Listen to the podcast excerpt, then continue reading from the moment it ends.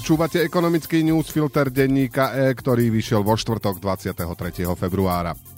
Zajtra to bude už rok, čo Rusko zaútočilo na Ukrajinu. Pre Európu toto obdobie znamenalo okrem obrovských škôd aj to, že sa takmer zbavila svojej závislosti od ruských palív, píše agentúra Bloomberg. A tento trend bude pokračovať, keďže veľké zelené elektrárne sa bežne pripravujú a stavajú aj roky. Dobrou správou je aj včerajšia dohoda medzi Poľskom a americkým Westinghouseom o výstavbe jadrovej elektrárne, ktorá sa má začať v roku dvetisícdvadsaťšesť. Ekonomický newsfilter má dnes tisíctristo slov a pripravili ho pre vás Ján Kováč a Tomáš Grečko. Ja som Braňo Bezák.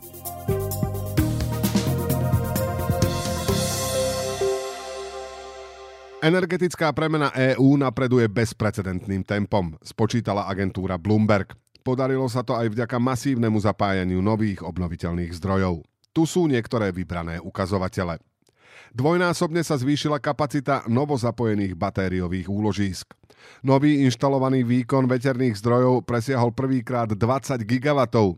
Pre porovnanie, jeden blok Mochoviec má zhruba polgigawatový výkon.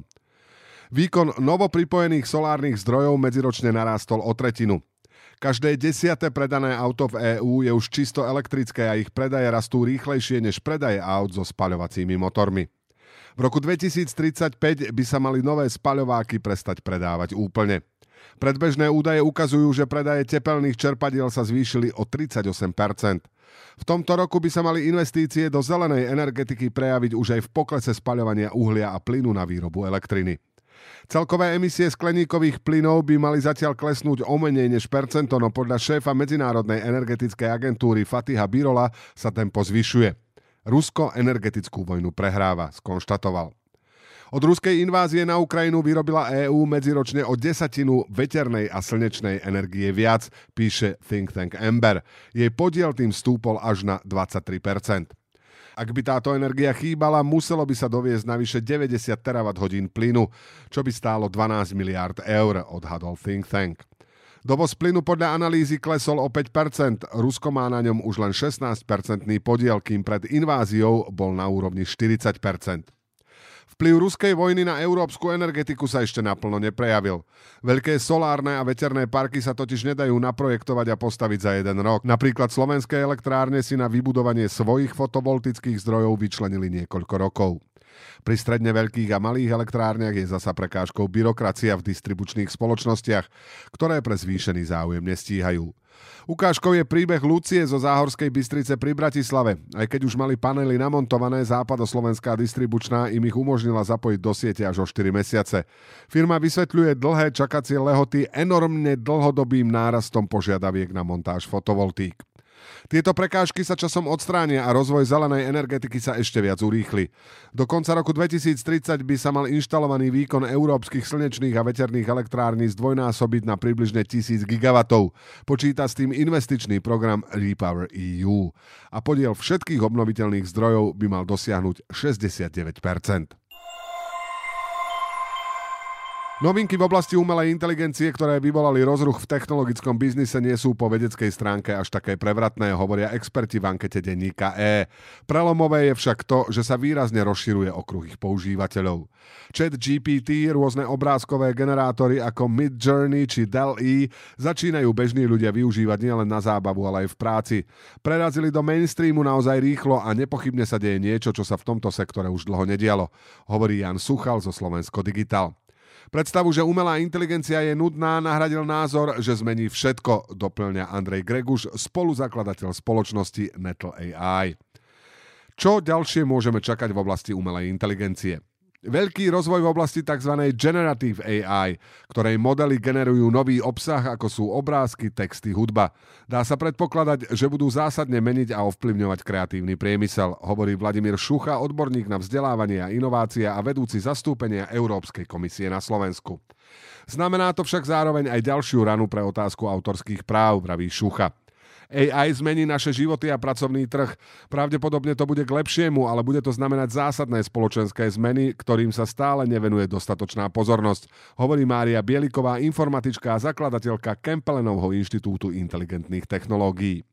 V najbližšom čase sa môžeme tešiť napríklad na realisticky vyzerajúce generované videá, hovorí Jiří Materna, odborník na strojové učenie Machine Learning College. Väčší celospoločenský vplyv, aj keď menej viditeľný, však bude mať pravdepodobne čoraz väčšie využitie umelej inteligencie v medicíne, najmä pri objavovaní nových liekov a vakcín, vraví. Experti varujú aj pred zneužitím na manipuláciu. Generatívne textové modely, ako je napríklad ChatGPT, dokážu priniesť veľmi dôveryhodne znejúce zdôvodnenie vlastne na čokoľvek. Stačí sa spýtať. V dnešnom čase hoaxov a zaostávajúceho overovania faktov to môže pôsobiť aj ako ďalší veľmi ľahko dostupný akcelerátor procesu polarizácie spoločnosti, hovorí Suchal. Slovenská vláda sa usiluje o získanie veľkej fabriky na batérie do elektrických aut, ktorú chce stavať nemecký Volkswagen. Pracovať by v nej malo päťtisíc ľudí. Rozhodnutie má padnúť do júna a okrem Šúrian na južnom Slovensku je v hre aj Česko. Kolegovia Kristián Kačinec a Ivan Haluza porovnali nádejný projekt v Šuranoch s tým, čo sa aktuálne deje v Maďarsku, kde je situácia diametrálne odlišná. Maďarsko sa chce stať batériovou veľmocou a aj sa mu to darí. Napríklad čínska firma C A T L rozbieha v Debrecíne závod za sedem miliárd eur. V krajine už investori z Ázie postavili štrnásť fabrík na batérie. Na Slovensku sa zatiaľ ešte žiadne výrobné kapacity nevybudovali a ani Volkswagen nie je istý. V Maďarsku však politici aj bežní ľudia začali proti baterkárňam protestovať, kým na Slovensku sa proti Volkswagenu zatiaľ neozvali ani ochranári. Hlavným argumentom, ktorý zaznieva v Maďarsku, je, že fabriky na batérie majú vysokú spotrebu vody. V krajine, ktorá bola vlani zasiahnutá extrémnym suchom, to je aj politický problém. Občianski aktivisti v Maďarsku kritizujú ázijských investorov pre poškodzovanie prírody. Sťažujú sa na chýbajúce merania znečistenia vzduchu, pôdy či podzemnej vody. Organizácia W W F Hungary spomína nedostatočné štúdie o vplyvoch na životné prostredie či príliš nízke pokuty, ktoré nemajú nejaký účinok. Baterkárne sa často stavajú stovky metrov od obývaných častí a chránených území, čo tiež vyvoláva konflikty. Slovensko vyrába najviac aut v prepočte na obyvateľa na svete. Keďže sa od roku dvetisíctridsaťpäť nemajú na území E Ú predávať autá so spaľovacím motorom, slovenské automobilky sa potrebujú preorientovať na elektrické motory. Zaostávanie v oblasti batérií by malo byť prekážkou. Fabrika bude mať aj veľký lokálny význam. V okrese Nové Zámky je nezamestnanosť síce podpriemerná, ale dvadsaťpäť percent obyvateľov mesta dochádza za prácou mimo okresu. A krátke správy na záver. Zástupcovia Poľska a amerického Westinghouse podpísali zmluvu o výstavbe prvej jadrovej elektrárne v krajine. Stalo sa to počas návštevy amerického prezidenta Joea Bidena. Poľská vláda na čele so stranou P I S plánuje výstavbu šiestich atómových reaktorov do roku dvetisícštyridsaťtri. Westinghouse má na dosah biznis aj na Slovensku. Podľa Hospodárskych novín by mal slovenským elektrárňam dodávať jadrové palivo namiesto ruského tvelu. Ten má kontrakt do roku dvetisícdvadsaťšesť. Zbrojárske firmy, kritická infraštruktúra, ale aj médiá budú odvetviami s prísnejšími podmienkami pre investorov z krajín mimo E Ú. Zoznam schválila vláda. Štát podľa zákona môže predaj podielov v takýchto firmách zamietnúť. Včera sa završil krach významnej stavebnej firmy Tubau, ktorú súd poslal do konkurzu, informuje denník SME. Majetok jej dcerskej firmy Cestné stavby Liptovský Mikuláš zase mierí do dražby na podnet financujúcej banky. Dotácie pre hotely a penzióny na ubytovanie utečencov z Ukrajiny sa predĺžia do konca mája. Návrh schválila vláda. Výška príspevku sa nemení, základná sadzba naďalej zostáva maximálne dvadsaťštyri eur dvadsať za noc a polovica pre deti do pätnásť rokov.